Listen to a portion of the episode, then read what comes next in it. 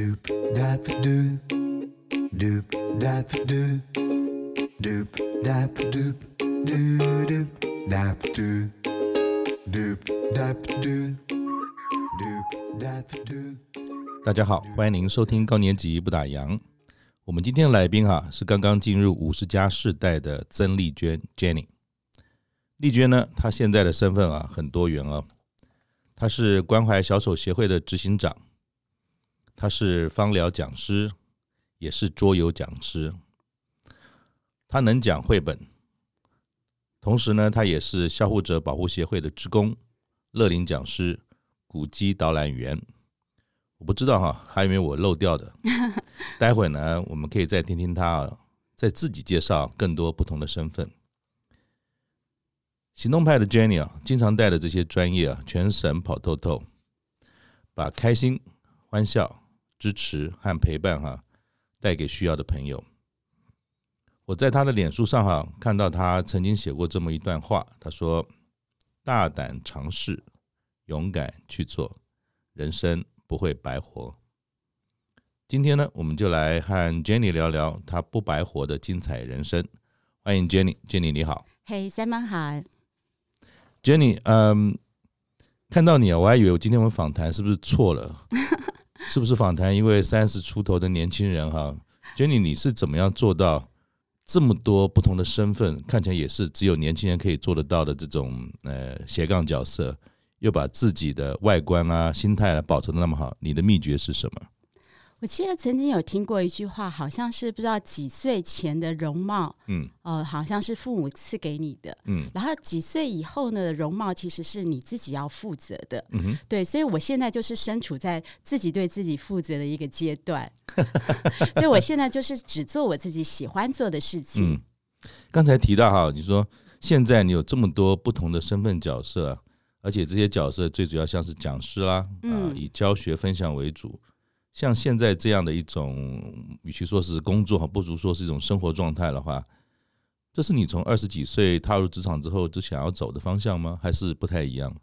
其实坦白说，我跟大部分年轻人一样，就是刚踏入职场的时候，我其实不知道我自己要做什么。嗯、但是我有一点很确定的，就是我热爱工作。嗯、可是到底是什么样的工作呢？其实我心里也是。不是很有清楚的这个 picture，嗯，对。那但是我觉得说啊，我很希望一直可以工作到我不能工作的那一天为止，这是我从以前到现在一直都没有变的。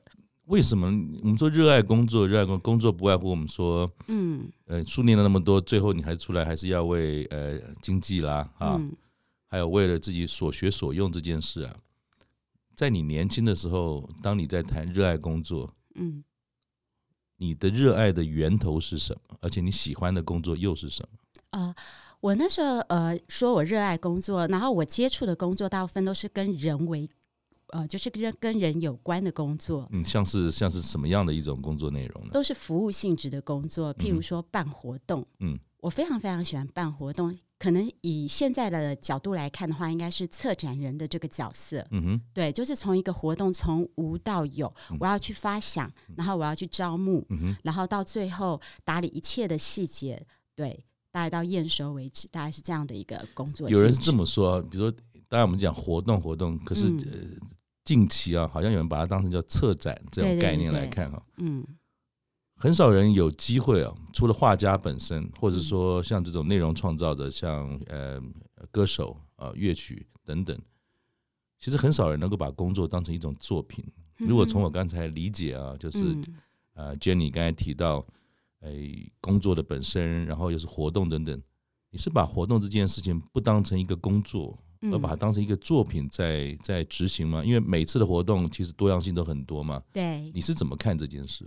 我觉得 Simon 讲到了一个重点呢，真的，我把每一份工作都当成一个策展，嗯，对。然后我在接触了一个全新的工作的时候，我就像策展一样，从头到尾去规划，对，然后再想说，哎，要怎么做？那包括后来的照顾服务工作，我也是这样子的心态去面对它。嗯哼，策展要花脑嘛，嗯，活动啊、招募啊、现场的这种调度啊，要花。体力嘛，对，很多很琐碎的事情，大部分人都觉得受不了哎。那那我刚才好像在在开录前跟你闲聊的时候，你有提到说，你当时在毕业选择工作，嗯，也因为你的怎么讲个性也好，或者喜欢的这种工作内容，嗯、好像有你一套自己独到的见解，是吗？我觉得可能你刚刚说到求学的时候，因为求学的时候我是当班长，嗯，然后班上大大小小的事情常常都要去处理，对，然后后来。毕业以后，我又常担任的是特助，嗯，对，或者是这个专业经理人的这个工作，嗯，那对我觉得就是从很多的事情面各方面的面向都要去处理。嗯、对我后来发现自己有这种喜欢为人服务的特质，然后就是呃，就运筹帷幄安排的这样的一个习惯。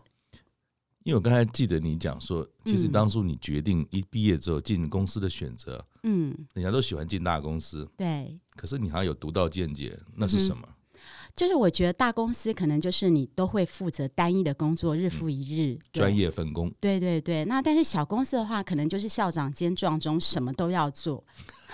那我记得我人家逃之不及你，你还要热情拥抱。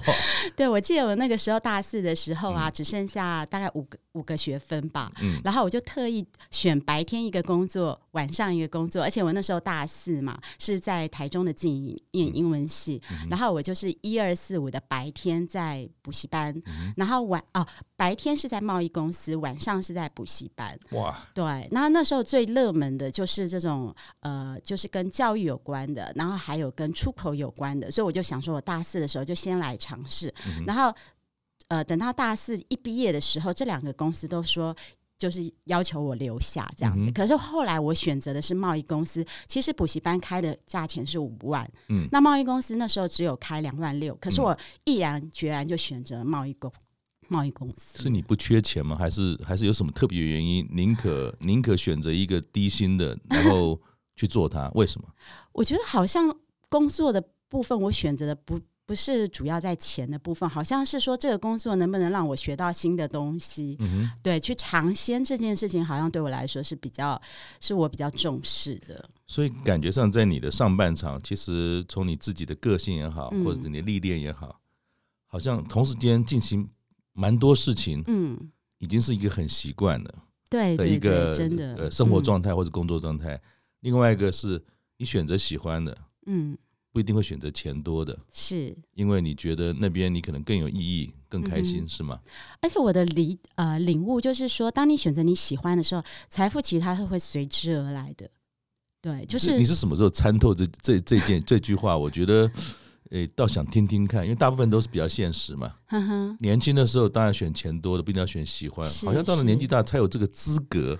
不过你刚刚讲到一个重点叫参透，嗯、我参透这个道理是等到我去照顾了我的婆婆以后，嗯、然后我从事了就是一个完全没有收入的一个这个关怀小丑的工作。可以可以谈谈这一对吗？因为你的上半场，嗯，如果我们说以后来停下来对。照顾家人的这件事当一个切点的话，是其实你的上半场也是很很这种丰富的，各式各样不同的历练等等。嗯那到了三十八岁，嗯、是三十八岁吗？对，是三十八岁。发生了什么事？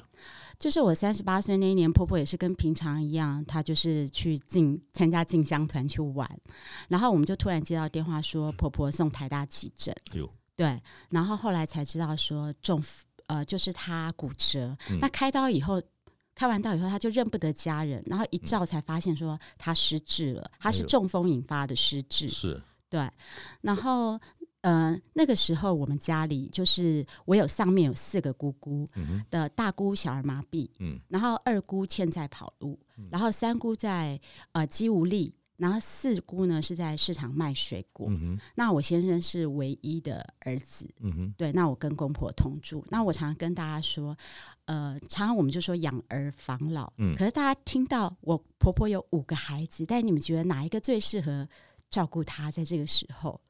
老大小儿麻痹，老二欠债跑路，老三肌无力，老四在市场卖水果，老五就是我的老公，然后再加上我，其实应该算有六个孩子了。如果照这个顺序来排，好像不知不觉半迁半就，好像那个箭头就会指到你这边来。对，没错。那其实我跟一般人一样，当然婆婆发生这样的事情的时候啊，我第一个念头就是先找人。我也是顺利找了一个。我想，我想问一个冒昧的话，是是是，因为我自己也走过这样的过程，就是当亲人，尤其是年迈的双亲身体有状况的时候，嗯，大家怎么样能够来做这件事？嗯哼，哎，那个时候通常会经过一大串非常冗长的讨论，嗯，某些时候还带了一点情绪，嗯哼，很少人会主动举手，就算有人主动举手。可能那个乱枪乱箭还不少，是，是。我不知道你刚才讲到说，嗯，明明就有五个孩子，你是唯一独子的媳妇，对。当时你一肩扛下之前，嗯，那是一个什么样的情境？是你自己主动就举手了吗？还是经过一段冗长的讨论，实在也没有人表达说可以做，你实在看不下去了，就站出来了？是是一个什么样的情境？完全没有讨论哎，完全没有讨论，就是很自然。你自己举手的吗？就是那个时候，婆婆这样子需要人照顾的时候，我们是先请了一个外佣来。但是那个外佣一来的时候，我就有点担心，因为她戴着耳环、戴着手环，然后叮叮当当的。然后我婆婆她八十几公斤，那她那时候中风的时候，她是不便于行，要人把屎把尿的。然后我那时候看到那个外佣，我就想说，她这样要怎么样照顾呢？结果我这样的担心是多余的，因为第二天他就跑了，因为他。看到我婆婆，因为她已经在台湾定居了，所以她要接什么样的 case，我相信是不难的。嗯、那她那一天来到我们家，然后看到我婆婆这样子，她第二天二话不说就跑了，她的行李都还在我家哦。对，那那个时候我还在上班，然后我就想说，呃。因为我跟公婆同住嘛，所以你还在上班那时候。对对对。Wow 然后我本来想说，呃，是不是先请一个礼拜的假？我先请一个礼拜的假，然后想说就是我带婆婆，因为我也会开车，然后就是带婆婆去就医啊，就是要把握黄金复健期，因为中风。对，那后来照顾了一个礼拜，其实我觉得我真的很感谢我婆婆，她真的是我生命中的贵人。然后。我因为照顾他，所以我心里对照顾这件事没有阴影。那一个礼拜以后，我就决定就把工作辞掉，然后就是先照顾他。因为即使我要申请外佣，也是半年后才能顺利到我家。对，所以一方面是实在诶、欸、状况不允许等待，另外一个是你发觉自己应该还可以忙得过来。是，是那当然可能还有那家里的支持啊，比如说先生也支持，因为。三十几岁，在每一个人在一个中年的时候，嗯、其实上有长者，嗯、下有小孩，甚至可能还有贷款等等，嗯、有的没有了，哩哩啦啦可多的，嗯、少了一份收入，嗯、可能那也都不是一个小事。所以当时你在下了这个决定，把工作停掉，而且三十八岁也有足够的经验，可以有更多职场发挥的空间，嗯、哼你都没有这些。怎么讲？俗话说的这种俗事在干扰你做决策吗？我觉得有的时候不是有没有的问题，而是你没得选择。其实没得选择也是一个好选择，因为你不会有选择困难的的问题。对，所以我觉得那个时候就是很顺理成章的。本来先请一个礼拜的假，嗯、然后带着婆婆去就医，一三五西医，二四中医。对，因为我婆婆不只看神经内科，她还有看泌尿科，她还有看骨科，嗯、所以一个礼拜三科，然后还有中医要针灸两次，对，那就是一二三四五全都排满了。嗯，我我我们刚才聊的时候，你还有两个孩子嘛？对对对，那个时候小孩多大？那个时候小孩都才呃一个小学吧，嗯、对，然后一个国中这样子。那他们是怎么长大的？嗯、我觉得真的很感谢我的孩子，他们从我怀孕生他们啊，因为我两胎都是自然生，嗯、而且两胎都生很快，我我是完全不会阵痛那一型的，嗯、就是只会腰酸，嗯、对，然后。生孩子真的好快，我觉得有点像下蛋。我自己常常说，孩子简直就是来报恩的。然后在他们长大的过程中，其实我真的是全然的相信他们。嗯，对。那我觉得两个孩子也真的是我，我觉得我常常有人问我说，我觉得我最大的成就感是什么？其实是两个小孩。他们在这一路上走来，妈妈花了那么多时间照顾阿妈。嗯，他们都不用怎么讲，会觉得说好像。妈妈的爱都给了阿妈，妈妈的时间都给了阿妈，还说他们其实在这个一路走来长大的过程当中，他们是怎么样看妈妈，跟怎么样怎么讲配合也好，或者抱怨也好，他们是怎么跟你度过这段时间呢？我觉得有的时候小孩就像我们的一面镜子，因为我的小孩从小到大，他们都没有拿过零用钱，他们从来没有零用钱。嗯、那他们到大学以后，他们都是自己养自己。我我女儿兼三个家教，我儿子兼两个家教。你的 DNA 传给他们。对，然后他们就是上大学以后都没有再跟我拿过任何钱。对，就在经济上面，我觉得孩子从他们从小到大都没有拿钱的这个问题，因为从来他们就没有零用钱。嗯、然后其次就是功课的部分，因为我也忙得没有时间。以前孩子还小的时候，因为爸爸癌症，然后也没有时间管他们的功课。可是他们两个都刚好都是台大。毕业，对，所以我觉得他们两个，嗯，就一路上我其实对他们的功课都没有尽过任何的心力，对，你就全心全意百分之百都放在照顾长者。对，那但是我觉得跟公婆同住有一个最大的好处，就是说，因为你跟公婆相处，他们看得到，他们也会有样学样。那我觉得他们对老人家是很有礼貌，像我儿子，他就三不五时会去抱他的。阿公啊，然后抱我的妈妈，嗯，我觉得老人家在被抱以后，那个感觉是很好的，所以他们其实失智都认得我的小孩。对，不容易，不容易。嗯，那你当时三十八岁，其实也在人生这个职场上，嗯，有一定的经历了。其实以你的能力跟你的机会，其实应该不少。嗯哼，当你做了这个决定啊，就说停下来了。嗯，停多久其实也不一定知道。对，那对于你啊。在职场上，其实也蛮有发展跟表现的人来说，哈，你有没有什么担心？有没有想过你未来的职场怎么发展吗？因为我刚刚说，我从毕业开始都是选小公司，那我觉得台湾这个。宝岛啊，小公司特别多，嗯，所以这也是我不担心的原因，是因为 always 有小公司他，他他会很希望雇佣一个什么都愿意做的这个员工，所以坦白说，我那时候离开，那顶多是我那个公司他会觉得找人可能要找几个人来补我的位置。那至于我自己呢，我那时候并没有特别的担心啊，嗯，对对对，所以职场对你来讲。嗯，不一定是升官发财，不一定是要成为一个名片拿出来这个非常显赫的，一个工作者，嗯，反而是一个喜欢的工作的职场，而且你有信心，以你的能力跟多重的这种工作的方式，不怕找不到工作，只要有需要，只要你愿意，其实是有机会，所以你就把这些事情放在旁边了吗？呃，我特别要分享一个，就是那时候我照顾完我婆婆，嗯、两年以后，我顺利找到一个外佣，因为我婆婆五十八十几公斤嘛，嗯，那我那时候找到一个一百多公斤的外佣，我好开心哦。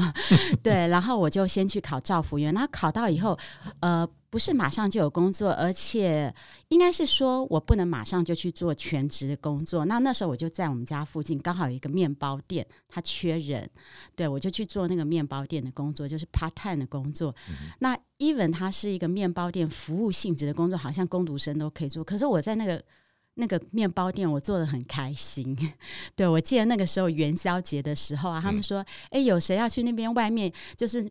叫卖说要来买元宵，我就说我 对，然后你看我长到这么大才知道，啊，元宵跟汤圆是不同的，是去了那家面包店以后才知道的。对，所以你自己也不设限，你永远不在工作上看的只是一份收入，嗯、而是他永远可以带你一些，带给你一些学习跟惊奇。哼哼哼哼，是这样吗？呃，我我觉得其实看每个人的需求啦，嗯、就是像我，我觉得我本身呃工作的话，就是三餐温饱啊，嗯、那也许还有自己一些娱乐的花费。那我觉得就是从那时候我照顾婆婆是整整两年都没有收入，哇，对，然后我其实就是在吃老本，嗯，对。可是 even 那样子的的日子，我觉得还是走过来了，没有任何人会给我钱，嗯，对对对。那当时啊，就是照顾婆婆开始，嗯，嗯，算是全职吗？对，全职。这段全职照顾的这个角色，啊嗯，大概有多久？呃，就是两年的时间，整整两年，整整两年。后来就是请到外佣，嗯，然后对才结束。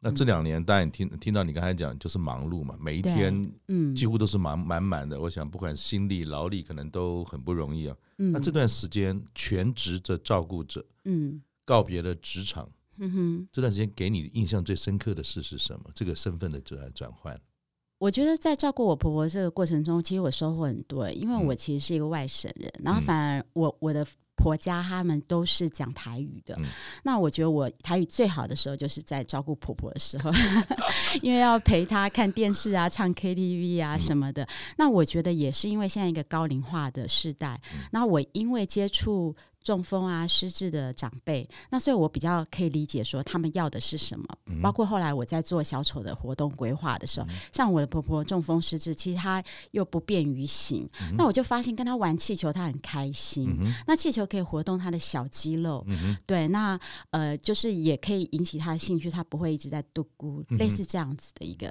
想法。嗯，其实刚才聊到你的照顾长者的经验，嗯，其实不只是在婆婆的身上，是。好像您本身，嗯，你刚才提到说现代的文明病，嗯、对、呃，老人家会有的，嗯、好像你都接触到了，没错。好像除了你婆婆，嗯，自己的父母是不是也有一些部分是你也需要照顾的？嗯、对，我觉得我的公公婆婆和我的爸爸妈妈，他们是两个完全截然不同的家庭，一个是外省家庭，一个是。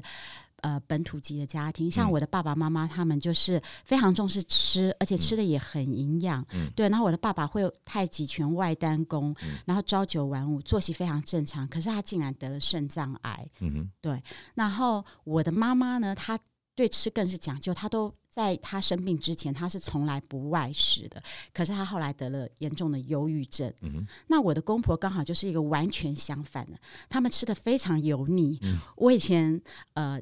就是结婚前去公婆家，我记得我的妈妈就回来问我说：“哎，他们吃什么？你吃的习惯吗？因为我们家都是讲究很新鲜，然后要吃呃，就是当季的食物。”嗯我说很好吃，他们家吃卤肉。后来我嫁去才知道，周一到周日都是那一锅卤肉，然后蛋从卤蛋变到阿婆铁蛋。那所以，我公婆后来会三高中风啊，其实跟他们的生活习惯也有大有关系。他们就是三高：高血压、高血糖，对。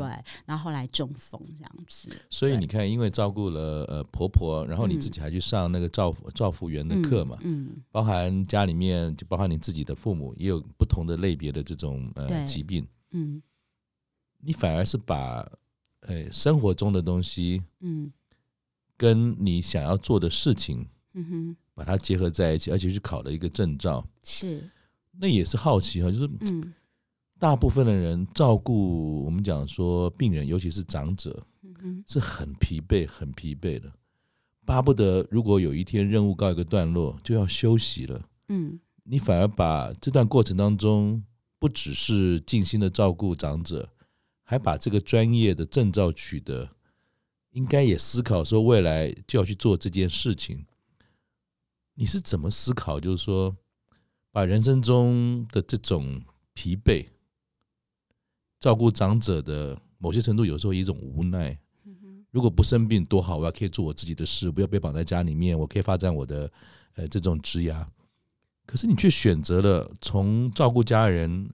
而走出去，甚至照顾别人，当然也是一种职业。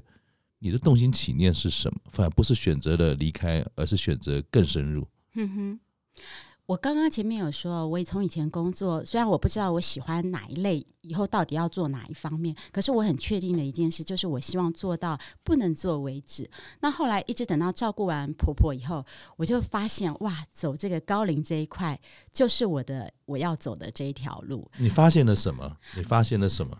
就是这一块照护永远都在缺人。那、oh，OK，当然我们说老老人化的老人化、嗯、老龄化或者说高龄化的社会，对照护这件事是免不了的嘛，而且人越来越多。对，可是为什么你有这个决心跟勇气说我要做这件事？嗯、因为你看看外劳要去服务您的婆婆八十几公斤，是我看你的身材真的很好，你可能 大概五十左右，有一天你要面对一个跟你婆婆一样的长者。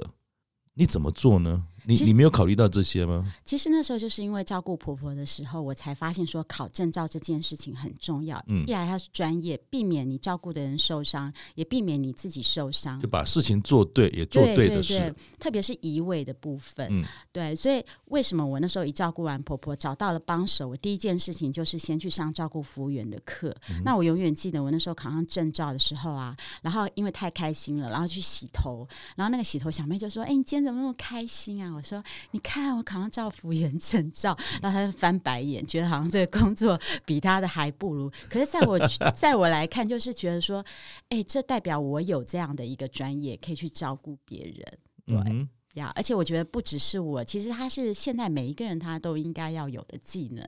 对，嗯哼，那。当时你看，你停下来照顾婆婆两年的时间，哈，就是全职，呃，无怨无悔的付出去做这件事情。当两年后，好像这些任务有一部分可以再转交给别人的时候，那时候你心里在想些什么？嗯，重回职场吗？还是说，嗯，又有些不同的看法？位于对于自己的下半段的发展有了什么想法？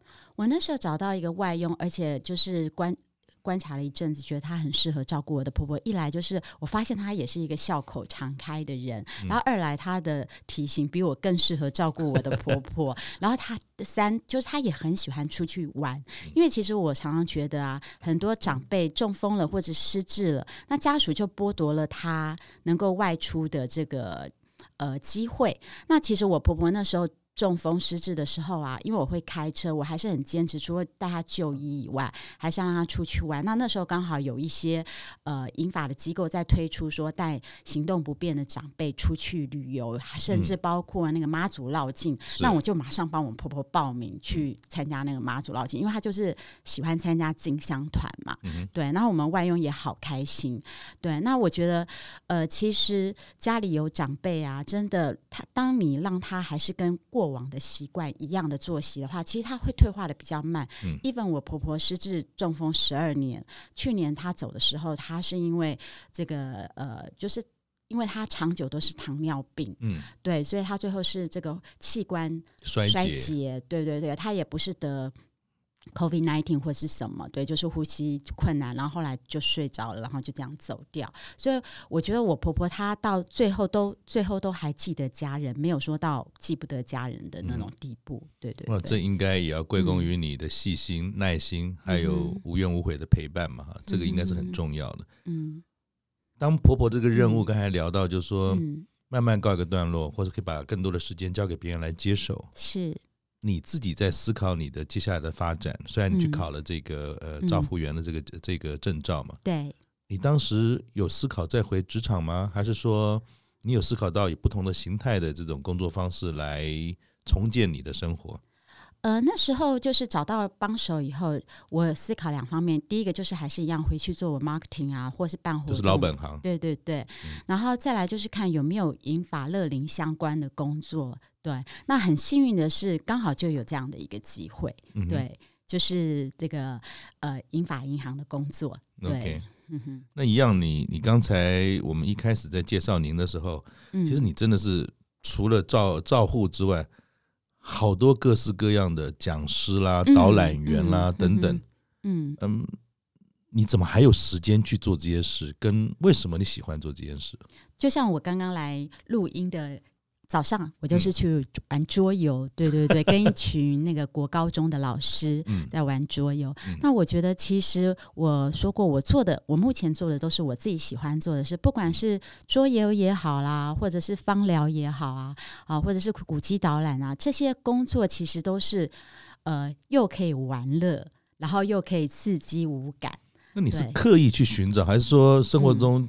就像是照护这件事，嗯，他就自然而然走入了生活中，嗯，用这样的方式去感觉了之后，你再去想说，哎，我是不是要做这个做那个？还是说，你先想好说，嗯，我就是要做芳疗师，所以我就去学了芳疗。就就你你怎么样去建构你自己，去寻找到这种怎么讲，又是一种生活的方式，又是一种工作的这种可能，你是怎么做的？哦，其实通常我都没有设定，嗯、就是刚好因缘际会。譬如以芳疗这件事来说好了，嗯、当初呃不是我想要去学芳疗，而是我的同事想学芳疗，嗯、那他觉得他要有一个伴，嗯、那后来我就说好啊，那不然我就陪你去。可是，在那之前我非常讨厌香水，从来不喷香水。可是后来我学了芳疗，才知道香水。香精跟这个对精油是两回事，可是后来我学了以后，我就觉得，哎、嗯，这个好有趣哦！而且因为我以前有皮肤过敏的状况，嗯、那后来我发现我学会自己做乳液啊、保养品啊，我再也不用去买外面的保养品，然后自己做，然后还不会过敏。嗯、对，那所以我觉得很多事情都是我原本没有设定，这是芳疗。那桌游更有趣，桌游是因为我认识的一位职能治疗师，因为他 case 接太多，嗯、然后他就问跟我说：“哎，Jenny，你可以帮我带个班吗？”嗯、我说：“哦，好啊。”其实我说好的那那个当下，我是不会桌游的。那那你只是跟那日本人一样说。喜欢讲一个叫“嗨”，其实“嗨”就是是说，只是点头说我知道了，并不是我愿意。结果你就说好可以，其实也没想太多。对，我觉得我生命中很多的事情是我其实没有想太多。他就说他缺，就是需要找一个代班的，我就跟他说好。嗯，然后好了以后呢，我就立刻去找我儿子，叫他跟我玩一下那个桌游。然后更妙的是说，我后来去代班以后呢，嗯、呃，帮就是就是。无意中销售了很多的桌游，销售到后来那个桌游公司。现在我是那一家桌游公司的特约讲师，嗯、就是代班一次以后，后来我变成全省他们的那个就是讲桌游的，还有新上市的桌游都请我去讲。然后我后来才去补那些证照。其实我当下答应的时候，是对桌游根本都没有玩过。对，这是我当桌游老师的一个历程。从你这段有趣的分享。我我突然有个感觉，就是说，嗯，Jenny，你是不是在在在你的怎么讲，在你的心中，或是在你的生活态度，你有个信念，那个信念就是正向迎接每一个不可知的事情，嗯，是这样子吗？我觉得我没有设框框，欸，哎，譬如说，很多人常常讲说，我们要成为一个更好的自己，我我就会觉得说，我们为什么要成为更好的自己？难道我们是我们原本的？自己不够好吗？应该是吧。那我想的都是，我们其实都是天之骄子，嗯、就是都是上帝所。我我没有特别的宗教信仰，但是我都会觉得说，就是喜欢自己这件事很重要。包括我刚刚讲，有没有可能我心想事成就有一个车位，结果真的就在附近最近的地方就刚好有一个车位在等着我。我常很多思考是这样子。那但是你说没有遇到卡卡的吗？有，但是我觉得卡的到不呃，在我。呃，想法是不是卡，而是那个就是让你预留一些思考，然后停止的一个时间，这样子。对，你有没有沮丧过？有啊，一定有的，这是人的很正常的情绪。像你这么乐观、正向思考的人，嗯，你面对沮丧的时候，你是怎么样去处理它？我就一个念头一转，马上就生龙活虎了吗？这么厉害吗？还是说你你有一个自己的方法，可不可以分享？我觉得就是做自己喜欢做的事，这件事情很重要。我觉得很多时候我们做这件事情，可能是因为呃，譬如我拿我自己的家人来做例子好了，因为自己的姐姐呃，就是她不会，她不会那么 care，就是呃，我我的姐姐非常的孝顺妈妈，那每次妈妈忧郁症发作的时候，她都会有那种。别人会不会觉得是我们不够孝顺，所以妈妈才忧郁症发作？他就会不停的自责，然后他就要做很多的事情，然后会觉得如果不这么做，那妈妈是不是不开心？那别人会不会误会更多？可是坦白说，我去不管是陪婆婆、陪妈妈，好，或者是照顾任何一个人，我都我的起心动念都不是因为我担心别人怎么说我。对，我举一个最明显的例子来说，就我婆婆中风以后，那个时候我刚好去世贸看展览，看到有一个那个升降梯，我们家是那个透天厝，嗯，那我看那个我就好想买哦，那个新机大概十八万那个升降梯，然后我那时候因为呃。没有收入嘛，所以我就买一个二手的八万块，那我下定了。就后后来回家以后，所有的姑姑都骂我说：“你为什么要剥夺我妈妈复健的权利？”嗯，这件事情在我家我大概被痛骂了很久，因为他们觉得说要让我婆婆爬那个楼梯。可是这件事我非常的坚持，就是我觉得如果哪一天妈妈不小心摔下来，我是连接的能力都没有。对，所以其实我也就。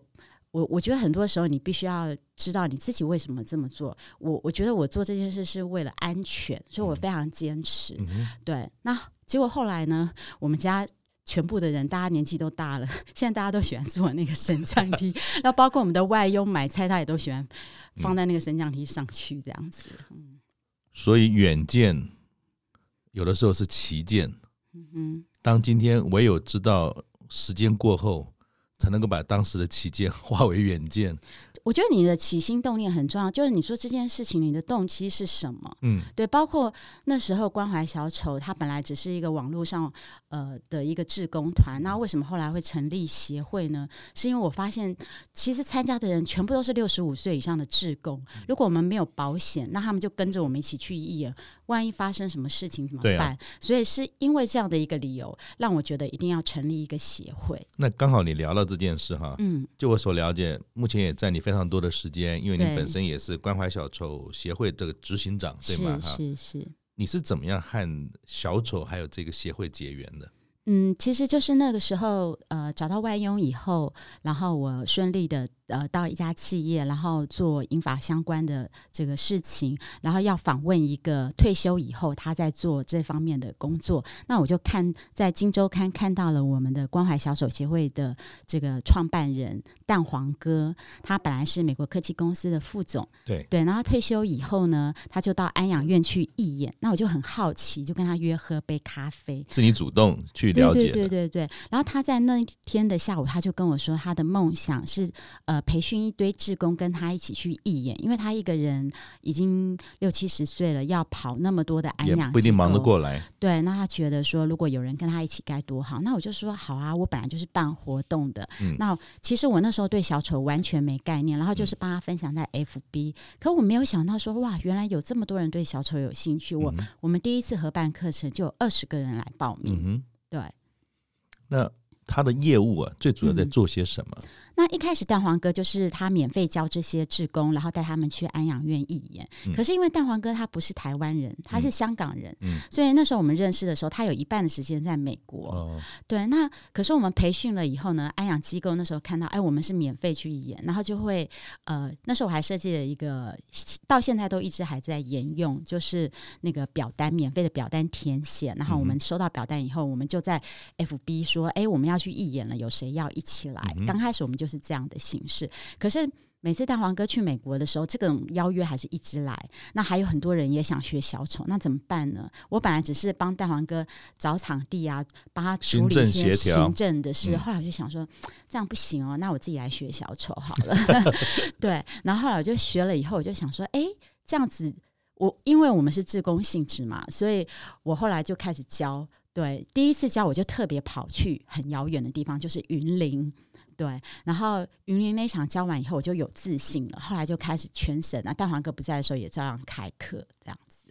所以你也是，我不能敢讲误打误撞，嗯、而是不设限的。嗯，本来只是以为做这个行政协调就好了。对。后来发觉说，也因为你觉得是个有意义的事，是是，你自己反而跳下来说，那我也来学习怎么做小丑，是还不打紧，嗯，还去当教人家。怎么做这件事情的老师，嗯，所以好像这又是另外一个你自己的写照，就是说，嗯，从不设限开始，从觉得这是有意义开始，从觉得你做这件事情你本身开心，别人也开心开始，也没有设想说我一定要做什么，而是看到的需要也能扮演，你就一步一脚印的就这么做了，对，好像。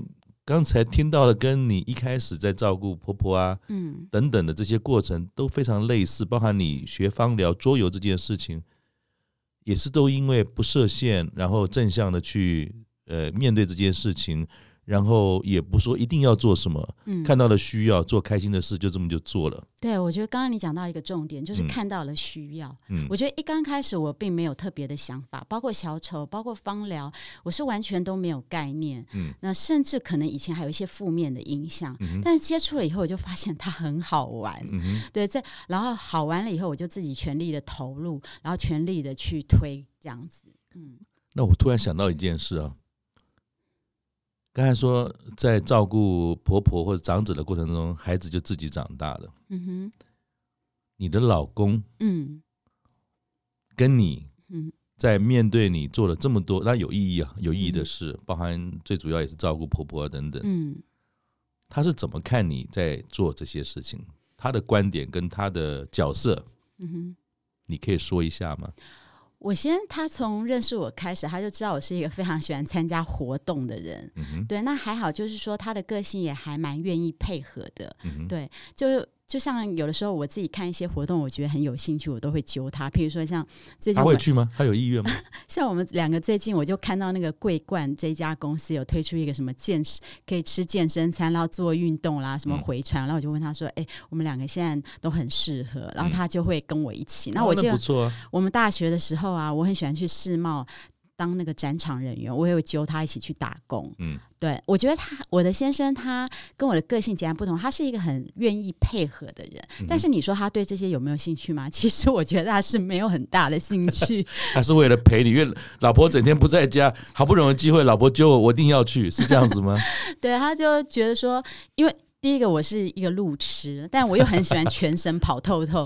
然后，如果我自己开车的话，有一半时间都在迷路。然后他就觉得说啊，那不然还是由他来这个协助我这样子。所以，我们如果去中南部的话，我大部分都是依赖他。嗯哼，对对对。他其实是找个理由陪你啦，不然也不方便。你那么独立到处跑的人，那我也帮呃听众朋友问一句话：嗯，如果。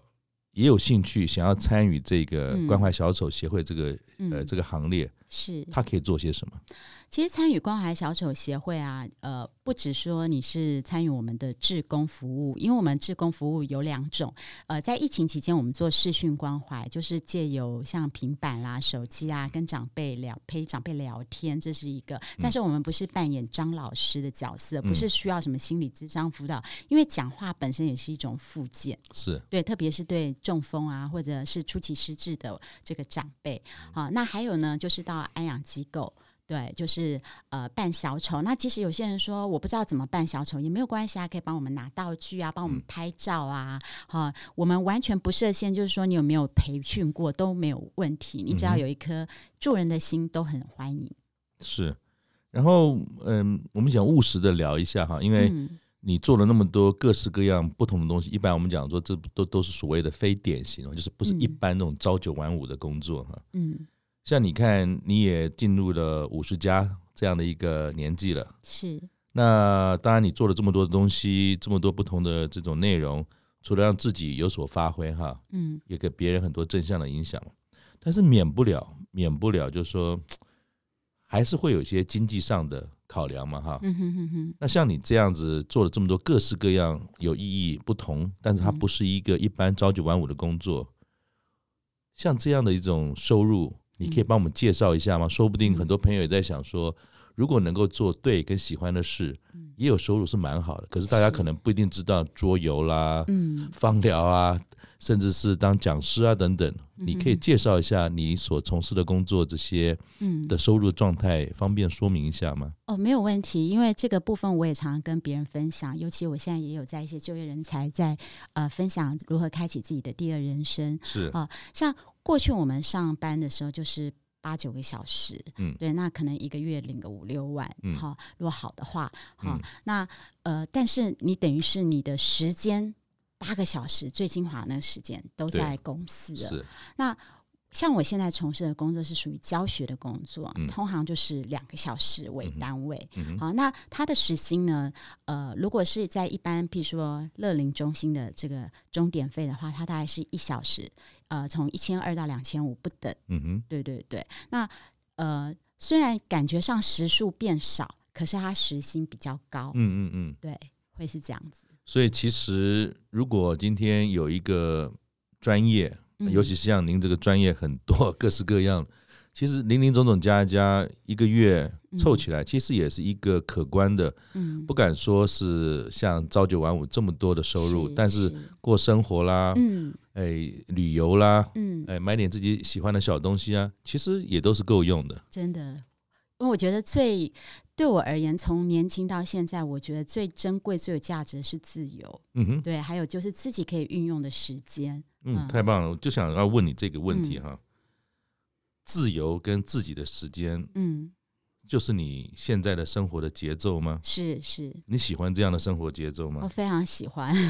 然后我们在你的脸书上也有看到一个你写你自己心情的这个记录哈，嗯，好像当时你说，呃，你有各种角色在一个礼拜当中不同的行程，嗯、呃，你有带点的欣慰的写下，你说。因祸得福的人生啊，你还记得吗？是是是。OK，好像有点沉重，那又又有觉得说，因为有祸福祸福，人家说祸福祸福嘛，祸就是负面的，福好像又是好事。是遇到了祸，怎么还会得福哈？那又又提到说，好像你一路走来这些过程，慢慢的引导你有一个自己可以控制的时间自由。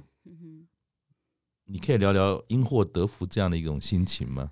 我觉得，呃，东方人来说，呃，通常啦，就是有很多比较呃。框架很多的框架，对，那也因为这么多的框架，所以呢，常常会有莫名的情绪的问题，对，譬如就像我刚刚说的照顾问题，好像如果我不照顾，会不会就是不孝？嗯、如果我不怎么样，会不会怎么样？好，那但是我觉得，就是因为太多的框架，导致了自己身心都失衡。对，那我之所以会把祸。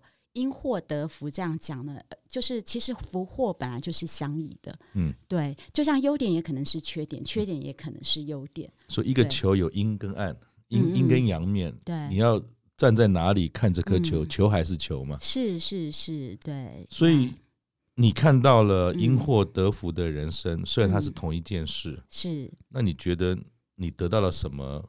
觉得更棒的东西，不是只有拥抱一个很烫的烫手山芋。嗯，对，就譬如说，像我那个时候原本是在新竹工作，对，跟着我的前老板，然后负责这些活动。然后后来我回来没有多久，那婆婆就这样子，那有很多的人就会觉得说，哎，你看你一回来就要做这种照护的工作啊什么的，早上你就继续待在主科啊什么的。可是我。不这么觉得，反而是因为照顾婆婆这件事，开启了我的第二人生。诶，我以前就很向往，就是不用再继续上班，所以我才会接很多的这种专案。case 结束了哦，再下一个 case。那那时候甚至会有青黄不接的时候。可是我后来发现，因为照顾婆婆的关系，让我在这一块领域有很大发挥的空间，很自由的空间，而且从此就实现了我再也不需要去。找工作这件事情了，对，那变成说每一个案子他都是自己送上门来的。对，包括我现在在经营这个关怀小手协会，其实这这个协会它主要的收入不是来自政府补助，也不是来自财团，就是大家缴五百块入会费跟五百块年费这么少的钱。可是我们今年已经要迈入第五年了，那有时候我觉得很神奇。对，就是当你的起心动念是一个好的时候，我觉得就像小王子所说的，全世界好像都会来帮助你这样子。嗯，嗯，那嗯。当时哈，你看三十八岁那一段那那一年啊，你做了一些改变跟选择嘛，包含刚才讲说因祸得福这样的概念。嗯、对。所以当时或许一开始还不知道那个路会怎么走，嗯，全职的照顾要走多远，嗯哼，但是你还是依然的拥抱了他往前再走嘛，哈，嗯，那你觉得哈？